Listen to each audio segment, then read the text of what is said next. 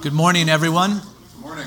It's uh, time for us to begin. Nine o'clock snuck up on me, uh, so we are we are starting a little bit late.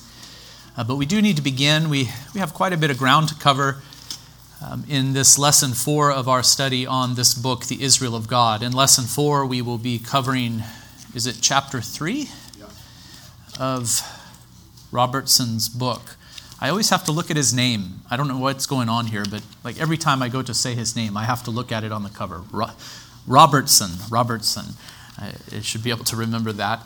A very important chapter. We're going to be talking about the people, the Israel of God, its people. If you remember, we took quite a bit of time to get through that second chapter dealing with the land of Israel, and we uh, just settled there for a time. We're going to cover this entire chapter today, dealing with the people of Israel. Um, by way of introduction, I would highly encourage you to read this chapter. I'm going to provide only a high level overview of many of its parts, um, and then we will read lots of scripture as we come more towards the uh, second half of, of this chapter. That's what I want to do with you this morning. Let's bow for a word of prayer and then we'll begin. Our Father in heaven, we do thank you for this Lord's day. We thank you for your kindness shown to us in Christ Jesus, for the many blessings that you've bestowed upon us, earthly blessings that we enjoy. We give you thanks for those. Above all, we thank you for Christ, the Messiah, crucified and risen, and the life that we have in him. It's in his name that we pray. Amen. So, the question that is being posed in this chapter is exactly who is Abraham's seed? The designated heirs of the covenant promises of God. Uh, to be more precise, and I'm here quoting Robertson on page 34, how do Jews and Gentiles relate to the seed of Abraham down through redemptive history? I suppose uh, that this is another way of stating the question who is the true Israel of God? Uh, who is Abraham's seed truly? And who is the true Israel of God? Um, really, I guess we might say that the true seed of Abraham is Christ and all who are united to him by faith. And we will be saying something very similar to that concerning the question who is the true Israel of God? Uh, it is Christ and all who are united to him by faith. We might also say it is the elect of God in every age. And so, what we will find in, in, this, in this chapter is that when we talk about the seed of Abraham and when we talk about the Israel of God, we may discuss these things on two different levels. Who is the seed of Abraham? Well, Abraham, Isaac, Jacob, and all who descended from them, ethnic, ethnic Jews, right? The Hebrews. Uh, they are the seed of Abraham. Well, well, yes, but there is also a true seed of Abraham, that is, those who have faith in the seed of Abraham, Christ Jesus the Lord. And, and again, we may say something similar of the question about Israel. Who is the true Israel of God? Well, there is, and there was under the Old Covenant, an ethnic Israel. There was a nation designated as Israel. But as we will see, not all Israel is Israel. That is Paul's language. Uh, there was an Israel, but then there was an Israel, you know, an Israel of faith, a true Israel, even under the Old Covenant, and, and especially uh, today. There are seven observations that Robertson makes, and uh, they're all good observations. They, they kind of, I, I think they build as they go. I don't think any one of them is, uh, is earth shattering by itself, but as they are all considered together, I, I think you, will understand uh, the point that is being made here in this chapter. Seven aspects of the identity of the Israel of God. On page 34, Robertson says Abraham was originally simply another Gentile. He was the person specifically called by God to be an instrument in the fulfillment of his redemptive purposes. Uh, the scriptures are very clear about this that Abram uh, was called from out of the pagan nations. He was called to leave his homeland and he was made into a, a, a, peculiar people.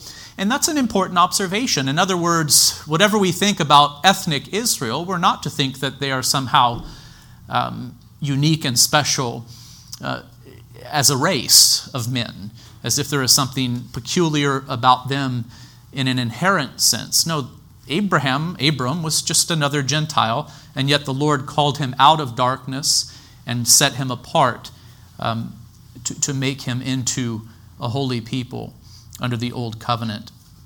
From the beginning, this is the second observation made on page 35, any Gentile could become a full fledged Jew. Yet Abraham's descendants began their life with an identity among, among God's people. So, a Gentile could become a Jew by being circumcised, by joining himself to the covenant people of God. So for, from the beginning, Gentiles could be engrafted in uh, to, to Israel. And, and so there was nothing exclusive about Israel in this sense. Gentiles could be uh, brought into the old covenant, they could be uh, grafted in and identified with Israel even from the beginning. Page 36, Ridderbos. Uh, see, that's why I'm struggling. I, I want to say Ridderbos. There's a Ridderbos. It's Robertson. I don't know why I'm confusing these in my mind. Um, by the exile, Abraham's de- descendants became not my people, yet the old covenant made with Israel did not end with the exile. So, the Lord did threaten to cast Israel off should they break the covenant. We looked at this, I think it was last week. Uh, the old covenant was conditional, it was a covenant of works. From the very beginning, it was made clear by God that if the covenant were broken, the people could be cast off. He would vomit them out of the land. That is the kind of language that is used in Scripture. And by the time of the exile, that is to say, the Babylonian captivity, Abraham's descendants, that is to say, Israel, became not my people. Yet the old covenant made with Israel did not end with the exile. They returned to the land. And if I were to ask you, why did they return to the land? If you were to give me one reason, what would you say? Why, did, why, why were the people of Israel brought into the land? The Jewish people, why were they brought back from the exile? For what purpose? They rebuilt the temple. It's a good answer. I have something else in mind. Christ hadn't come. The Messiah hadn't come. So the promises of God concerning the Messiah had not yet been fulfilled. And so God showed mercy, brought them back so that he would be faithful to his covenant promise. Okay. But the point I think that is being made here is that this is the language of Scripture. These people who were set apart as God's people became not my people, according to the Lord, because they had broken the covenant. Four, the election of God could be redirected, Robertson says. Yet the Lord promises that he will not cut off his people altogether. This is on page 36, and it's building upon things that were said earlier. Uh, we read um, excerpts from the prophets last, uh, last Sunday uh, where the Lord, um, through the prophets, said that a time would come when there would be an altar to his name, not, not in Israel, but even in Egypt and in Assyria, and how he would call other people to himself to worship him. He would be exalted by them, and Israel would be in the third place. We've, we've considered these things, and so, of course, we are building upon these principles here with these statements that are being made. So, the election of God could be redirected. And the prophets speak this way, saying, Listen, I chose you, but I could have just as easily chosen another nation, and I could choose another nation even still. Uh, it, it's, it is the Lord's prerogative as to who he calls, and his election can be redirected, even according to the old covenant.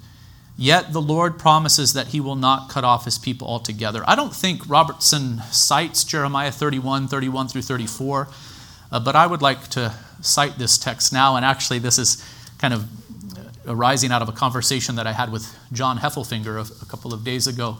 He was just bringing this to my attention. You know, we cite Jeremiah 31 31 through 34, often speaking of the coming new covenant.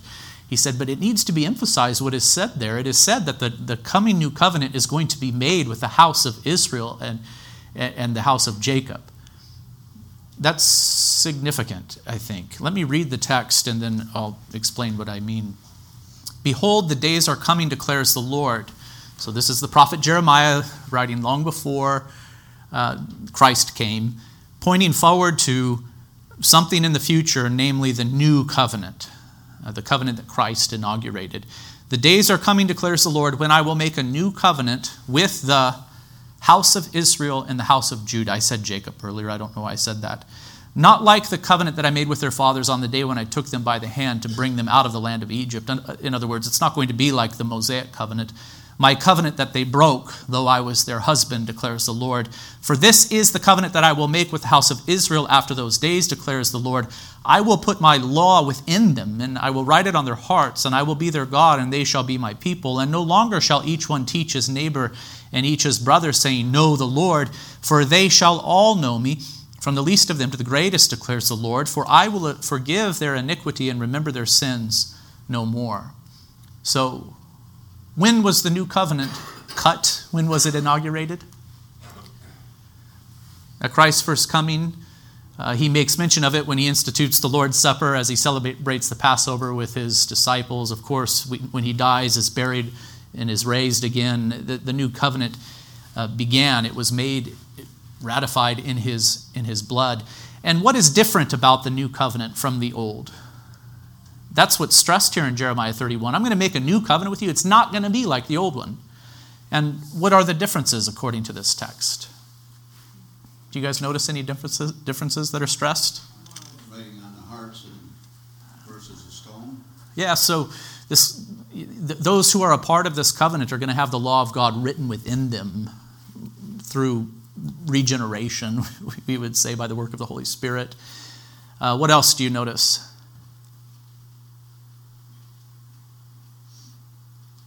Under this new covenant, everyone in the covenant will know the Lord. They will have the Lord as their God, and they will be his people. How is that different from the old Mosaic covenant? How is that different? It was mixed. It was mixed in what sense? Well, in, in that there were a lot of people, a lot of Jews, a lot of Hebrews who were born into that old covenant who didn't know the Lord. Just read the Old Testament and you'll see it. There were times where the prophets of God thought that they were the only ones left. you know, I'm looking around and everyone is just filled with wickedness, hates the Lord. There's idolatry everywhere and, and, and the prophets from time to time complained to the Lord that there were just so few, that maybe they were the only ones left. And yet, all of these people who were descendants from Abraham according to the flesh, they were members of the Old Covenant. They were circumcised, the males, they were circumcised members of the Old Covenant. So the Old Covenant was mixed, it was very mixed. The Old Covenant was made with an ethnic people. All who were born from Abraham were born into this Old Covenant. But there were so many who lived under the old covenant who did not know the covenant Lord. They did not know him truly. They did not have the law of God written upon their hearts. They were not forgiven of their sins. They were not saved because they didn't trust in the promises of God, though they were members of that covenant externally. And the Lord, through the prophet Jeremiah, is, is saying that I'm going to make a new covenant. I'm going to make a new covenant. It's going to be so different. The law is going to be written on the heart of all who are members of this covenant. They're going to be forgiven. They're going to know me, and I will be their God. Right? So, this is going to be a very different covenant. And if I were to ask you the question, and, and don't think about this text right now, but just put it out of your mind if you can do that. If I were to ask you the question, who is the new covenant made with? In other words, who are the members of the new covenant? What would be the most simple answer to that question? Okay, I just heard a lot of answers. They're all good. The elect of God, those who are saved. Any other way of saying it? All who are in Christ. You're getting ahead of me, though. all, all who are in Christ, all who have faith in Him. And then the comment that was just made from Chad, and it's the right one, and it's the point that I'm here making, is that the prophet uses the language of Israel and Judah. The prophet says that this new covenant is going to be made with the house of Israel and the house of Judah. He uses this language.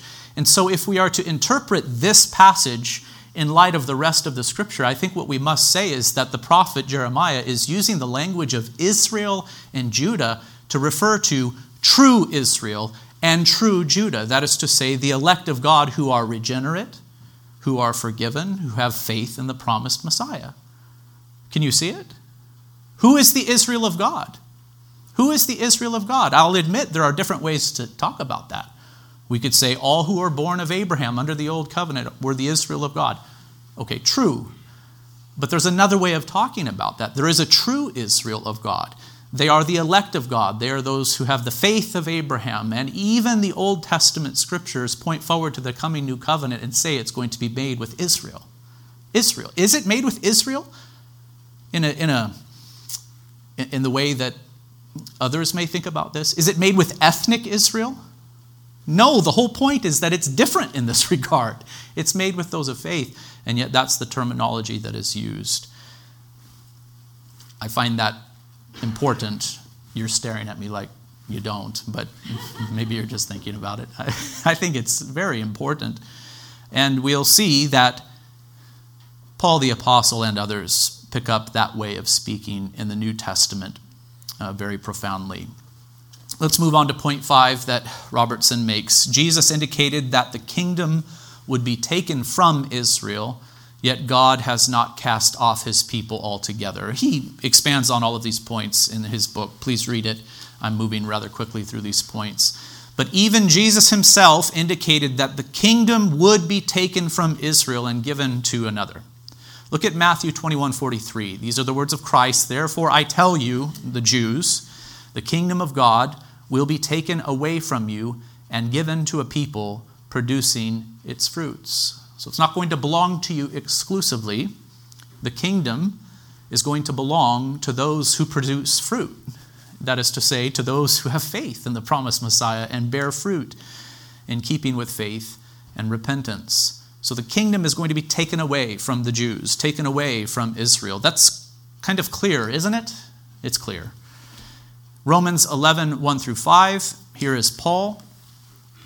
He says, I ask then, has God rejected his people? Because he's dealing with this theme of Israel being, being cast off. I ask then, has God rejected his people? And he says, by no means. By no means has God rejected his people. So we should ask the question okay, then in what sense? What do you mean, Paul?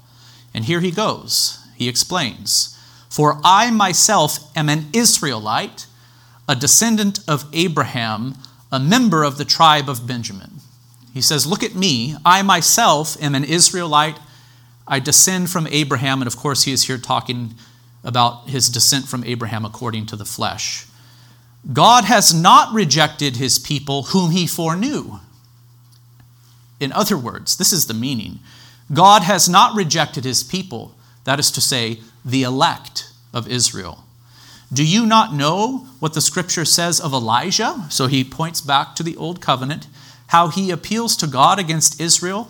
Lord, they have killed your prophets, they have demolished your altars, and I alone am left. This is how, this is how the prophet Elijah feels. I alone am left, and they seek my life. They want to kill me.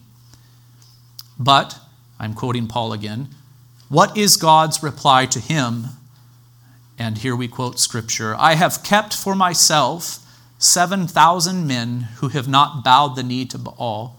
So too, at the present time, there is a remnant chosen by grace. I told you this was about election, didn't I? The, the language of foreknowledge that was mentioned above, that's the language of election or predestination, and it pops up again here at the end of this text.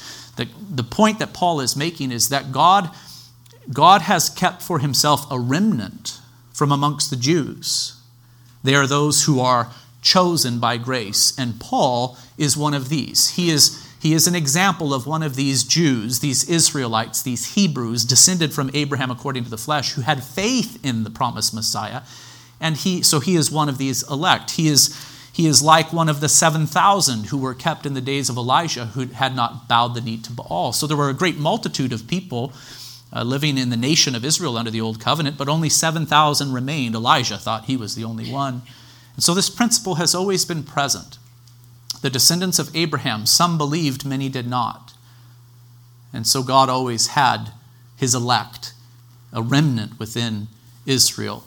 And the same is true to this present day, mind you. There are some uh, Jews, according to the flesh, who do trust in the promised Messiah.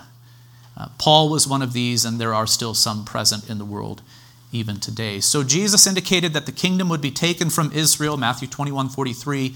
Yet God has not cast off his people altogether. It's not as if he has put away the Jews entirely. He still has a remnant. There are elect Jews who have faith in the promised Messiah. Point number six that is made by Robertson is this the gifts and calling of God are without repentance Yet Christ has made Jew and Gentile into one. Christ has made Jew and Gentile into one.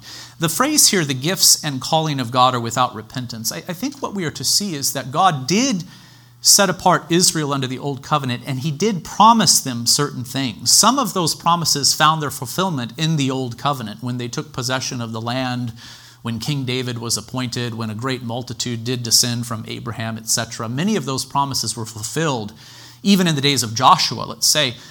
But some of those promises um, had to do with the coming Messiah, and those promises have been fulfilled as well. The Messiah has come, and some of the promises given to Old Covenant Israel will find their fulfillment in the consummation of all things. So it is true that the gifts and calling of God are without repentance. Uh, he does accomplish all of, he does keep all of his promises, rather. Yet Christ has made Jew and Gentile into one. And this is, brothers and sisters, this is the clear teaching of the New Testament. It is everywhere present, and I would say that it is a major theme of the New Testament. That under the new covenant, God is calling the nations to himself through the Messiah, and he is bringing Gentiles in to engraft them into his, into his covenant people. It's such a major theme in the New Testament. We could even say that this is really one of the major things that got Christ killed. It's one of the things that infuriated the Jews, that he would speak of going to the Gentiles. It, it infuriated them.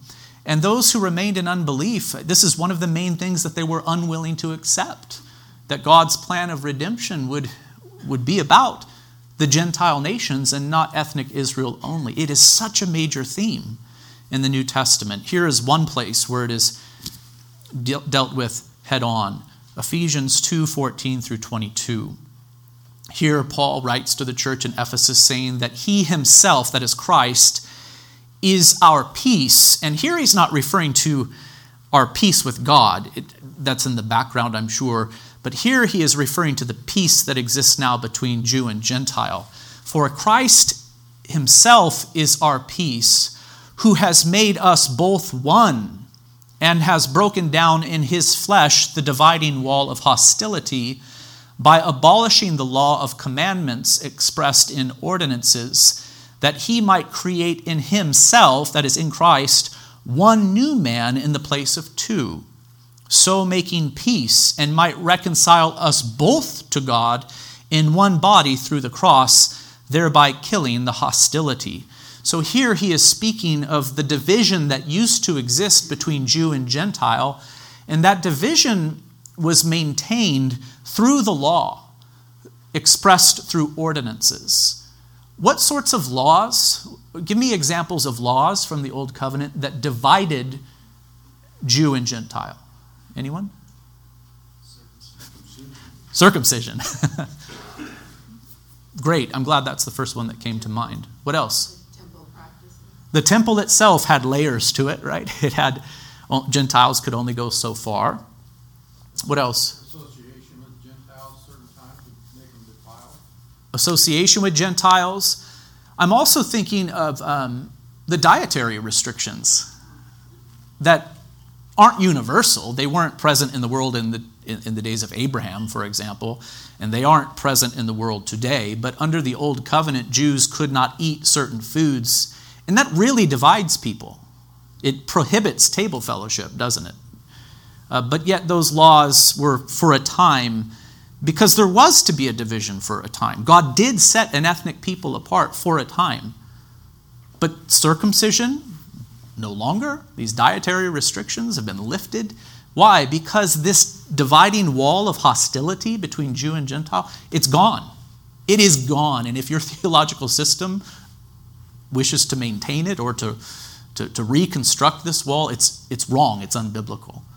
because Paul is here saying that no, these two have been made one in Christ Jesus. The dividing wall of hostility has been torn down. I continue quoting Ephesians 2 And Christ came and preached peace to you who were far off and peace to those who were near. Who's he talking about here? Who are those who were far off?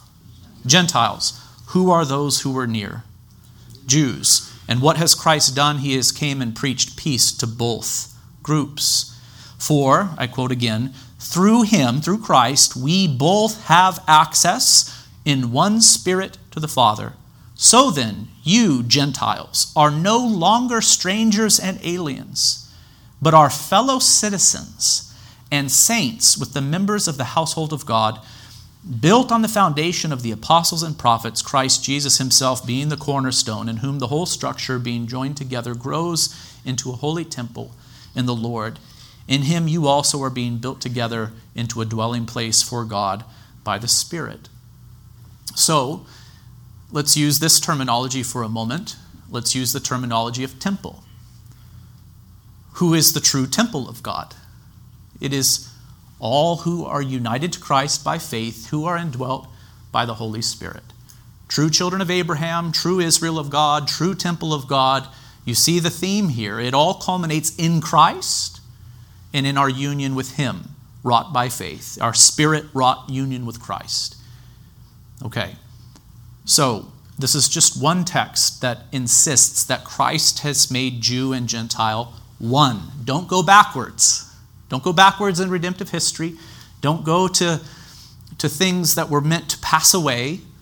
Don't go to those forms and to those systems that were meant to divide for a time until the Christ did come through Israel.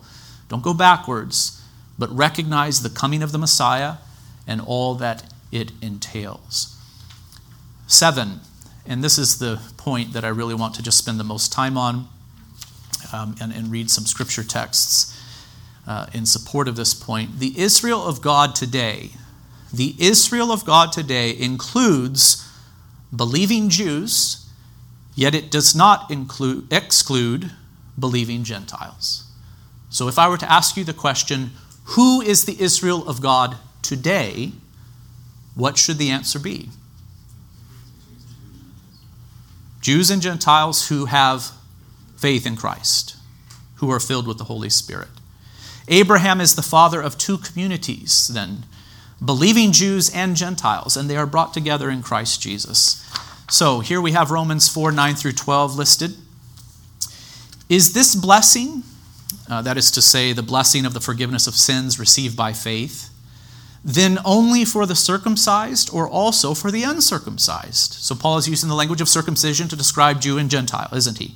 Is this blessing only for the circumcised or also for the uncircumcised? For we say that faith was counted to Abraham as righteousness.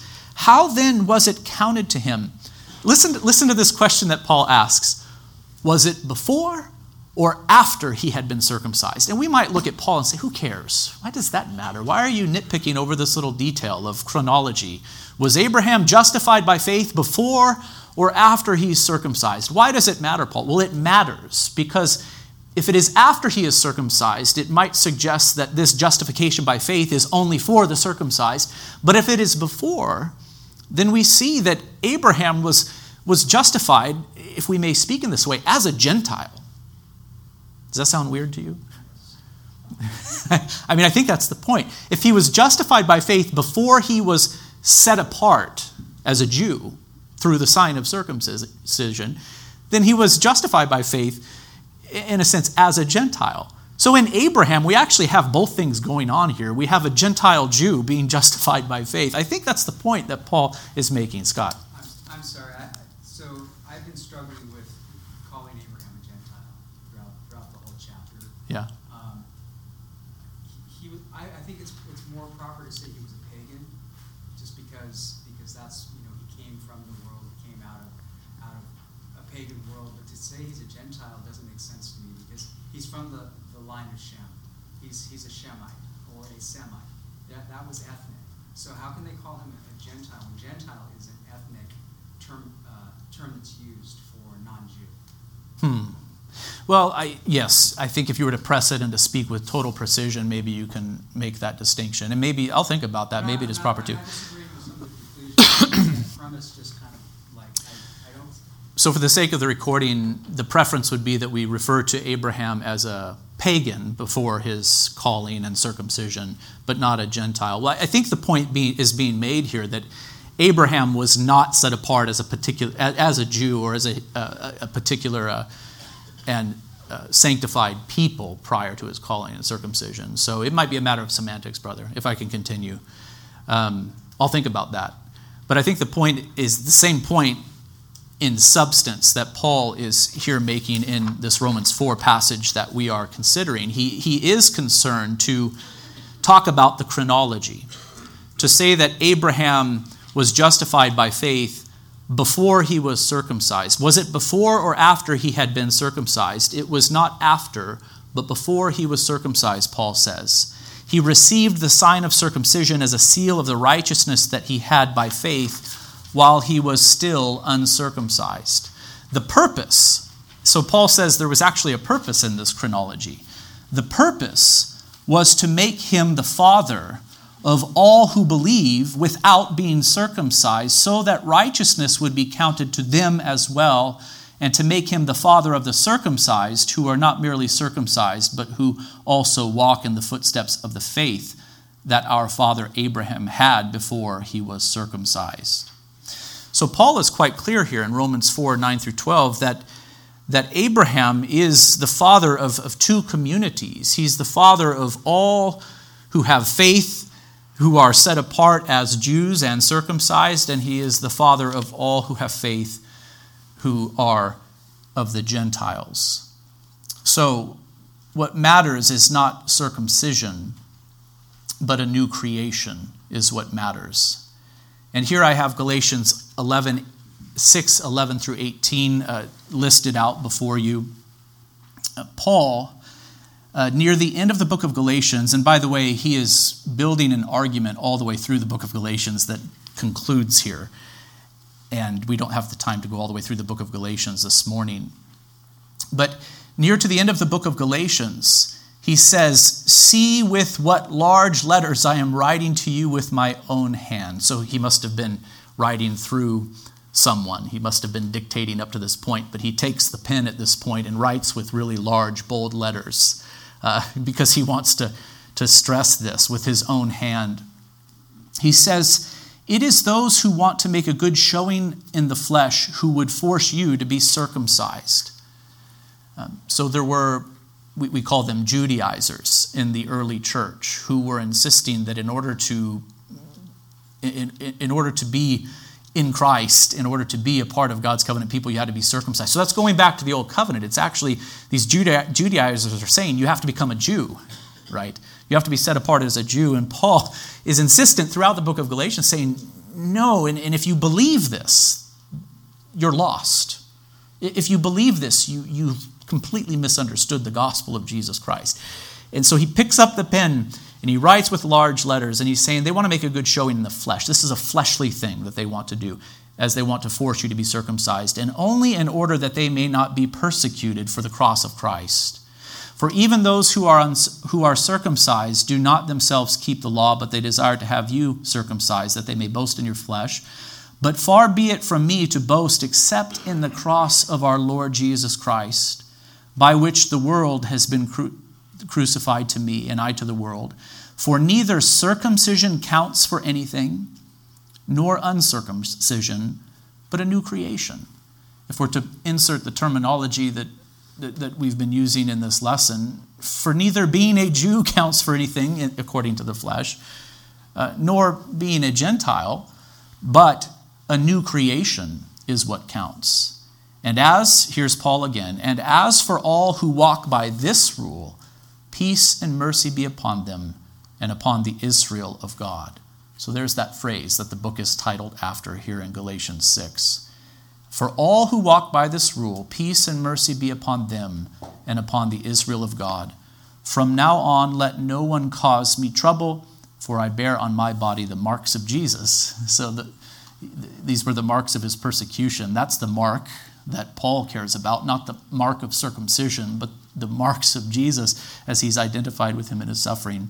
The grace of our Lord Jesus Christ be with your spirit, brothers. Amen, is what he here says. Now, um, Robertson, Robertson um, takes some time to talk about the different possible interpretations of this phrase. And as for all who walk by this rule, peace and mercy be upon them and upon the Israel of God. He says, well, we can take this in a few different ways. We could distinguish between those who walk by this rule and upon the Israel of God as if Paul is talking about Christians and non believing Jews. He says that's ridiculous. That's counter to Paul's whole argument here that he would um, you know, oppose those who want to make much of the flesh and then pronounce blessing upon them at the end of, of, of the book. Uh, here is where he lands, though, without going over all of his arguments. After a prolonged treatment of the phrase the Israel of God on pages 39 through 43, Robertson says, following hard on that principle, Paul declares that the new creation, the new community within humanity brought into existence by the cross of Christ, in its uniting of Jews and Gentiles into one new people of God is the community that may be designated as the Israel of God. Combined into one body, they represent all those who refuse to distinguish between Jew and Gentile. And, and I think that's the correct interpretation of, of this verse here. As for all who walk by this rule, peace and mercy be upon them and upon the Israel of God. He is saying that the Israel of God consists of all those who have faith in the Messiah who refuse to make a distinction between Jews and Gentiles according to the flesh. They see that the Messiah has come. They have faith in him. They realize that he has broken down this dividing wall of hostility, to use the language of Ephesians 2. And, and, um, and so blessing is pronounced upon them. And then Robertson quotes Calvin, who says, In a word, Paul gives this appellation, that is, title, of the Israel of God to those whom he formally denominated the children of Abraham by faith. That is looking back to Galatians 3:29. And thus includes all believers, whether Jews or Gentiles, who were united into one church. So here, uh, Calvin gives this interpretation, and I think it is the proper one. It, it, it, it deals with the context Paul has been arguing in, in the book of Galatians that the true children of Abraham are those who have faith in the promised Messiah, the faith of Abraham. They are the true children of Abraham.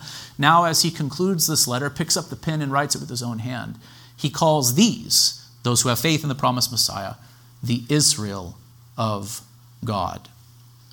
It was true even under the old covenant, as it is true today, that not all Israel is Israel. I can't remember if Robertson makes this point or if this is just me wanting to read some more scripture to you on this theme.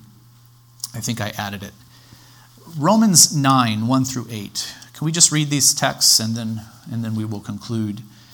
I am speaking the truth in Christ. I am not lying. My conscience bears me witness in the Holy Spirit that I have great sorrow and unceasing anguish in my heart. For I could wish that I myself were accursed and cut off from Christ for the sake of my brothers, my kinsmen, according to the flesh. By the way, don't you appreciate Paul's heart for ethnic Jews, his kinsmen according to the flesh? I mean, he is saying, I so wish that they would come to faith in the Messiah.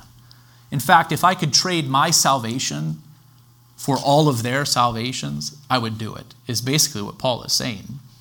If I could be accursed and all of ethnic Israel be brought to faith in, in the promised Messiah, then I would do it. And we should appreciate Paul's perspective. And in fact, we should have the same sort of perspective that we, we so long to see Jewish people come to faith in the Messiah. We should have this same desire. By the way, those who teach this stuff, it's really pathetic, but it, it, will happen. You, you begin to teach this stuff, you begin to talk this way uh, with other evangelicals. Some will accuse you of being anti Semitic. You do understand that, right? Because you are teaching that there is no distinction between Jew and Gentile and, and that all who have faith in the Messiah are the Israel, you, you'll be accused of anti Semitism by people who are I think, just ignorant of, of these things. And, and, and so I think it is right for us to say, no, we should have this same anguish in our hearts for ethnic Jews who remain un, in unbelief. We should love them. We should desire that they come to faith in the Messiah and to repentance and thus be saved. Um, and we see this in Paul. It should be our heart as well. He goes on to say in Romans 9, they are Israelites, and to them belong the adoption, the glory, the covenants, the giving of the law, the worship, and the promises. So he's looking back on redemptive history and saying, this people, so many blessings had been, have been poured out upon them.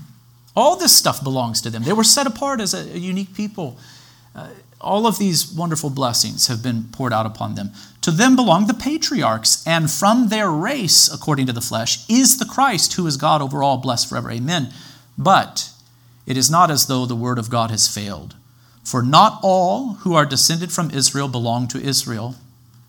And not all are children of Abraham because they are his offspring, but through Isaac shall your offspring be named. This means that it is not the children of the flesh who are the children of God, but the children of the promise are accounted are counted as offspring.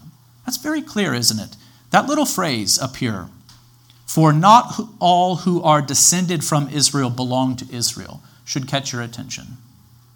Paul is saying that there is an Israel according to the flesh, from genealogical descent from Abraham, but not all who are of Israel in that sense belong to Israel in this sense. That is, they are not the Israel of faith. So Paul uses the term Israel in two different ways. There is an Israel according to the flesh, but it is not the true and spiritual Israel. There is a true and spiritual Israel that has always existed within the Israel according to the flesh. And Paul is saying, I long for more Jews, kinsmen according to the flesh, to be saved. I have here Romans 9 21 through 33 also uh, listed out. And I'm out of time. Can I just read it to you really fast? Here, Paul is dealing with the, topic of election. And he asks the question Has the potter no right over the clay to make out of the same lump one vessel for honorable use and another for dishonorable use? What if God, deciding to show his, desiring to show his wrath and to make his power known, has endured with much patience vessels of wrath prepared for destruction, in order to make known the riches of his glory for vessels of mercy, which he has prepared beforehand for glory, even us whom he has called, not from the Jews only, but also from the Gentiles? There's a lot to say about that verse. Um, let's keep focused on the point. As indeed he says in Hosea, the prophet Hosea, those who were not my people I will call my people. And her who was not beloved I will call beloved. And in the very place where it is, was said to him, You are not my people, there they will be called sons of the living God. And Isaiah cries out concerning Israel Though the number of the sons of Israel be as the sand of sea, only a remnant of them will be saved. For the Lord will carry out his sentence upon the earth fully and without delay. And as Isaiah predicted, if the Lord of hosts had not left us offspring, we would have been like Sodom and become like Gomorrah. What shall we say then? That Gentiles who did not pursue righteousness have attained it? That is a righteousness that is by faith. But that but that Israel, who, who pursued the law, a law that would lead to righteousness, did not succeed in reaching that law. Why? Why? Because they did not pursue it by faith, but as if it were based on works. They have stumbled over the stumbling stone. As it is written, Behold, I am laying in Zion a stone of stumbling and a rock of offense, and whoever believes in him will not be put to shame. This is an important text. I don't have time to say everything that needs to be said about it. But Paul is quite clear that yes, the Lord has determined to do something that might surprise us in the history of redemption. He set Israel apart for a time, He gave them wonderful gifts. And yet, we find that very few from within Israel believed. They rejected and killed their own Messiah, and, and God has, has done a great work amongst the Gentiles. And it is shocking, but that is what Paul is here drawing our attention to. I'll close with Romans 10 1 through 4. Brothers, my heart's desire and prayer to God for them, that is, for the non believing Jews, is that they may be saved. For I bear them witness that they have a zeal for God, but not according to knowledge. For being ignorant of the righteousness of God and seeking to establish their own, they did not submit to God's righteousness. For Christ is the end of the law for righteousness to everyone who believes. I think that's a wonderful verse for us to conclude with, um, brothers and sisters. Um, I just wanted to read a lot of scripture to you today. I wanted you to see it clearly stated in the New Testament. Uh, I do appreciate the, the, um, the remark about uh, the inappropriateness of calling Abraham a Gentile. I'll have to think more about it. It's a, it's a way of speaking in order to make the point that um, though Abraham was of the line of Shem, no doubt, who had been set apart and, and blessed, um, yeah, he was not set apart as, as a Jew, as it were, uh, while he was dwelling in a pagan land. The Lord had to call him and set him apart.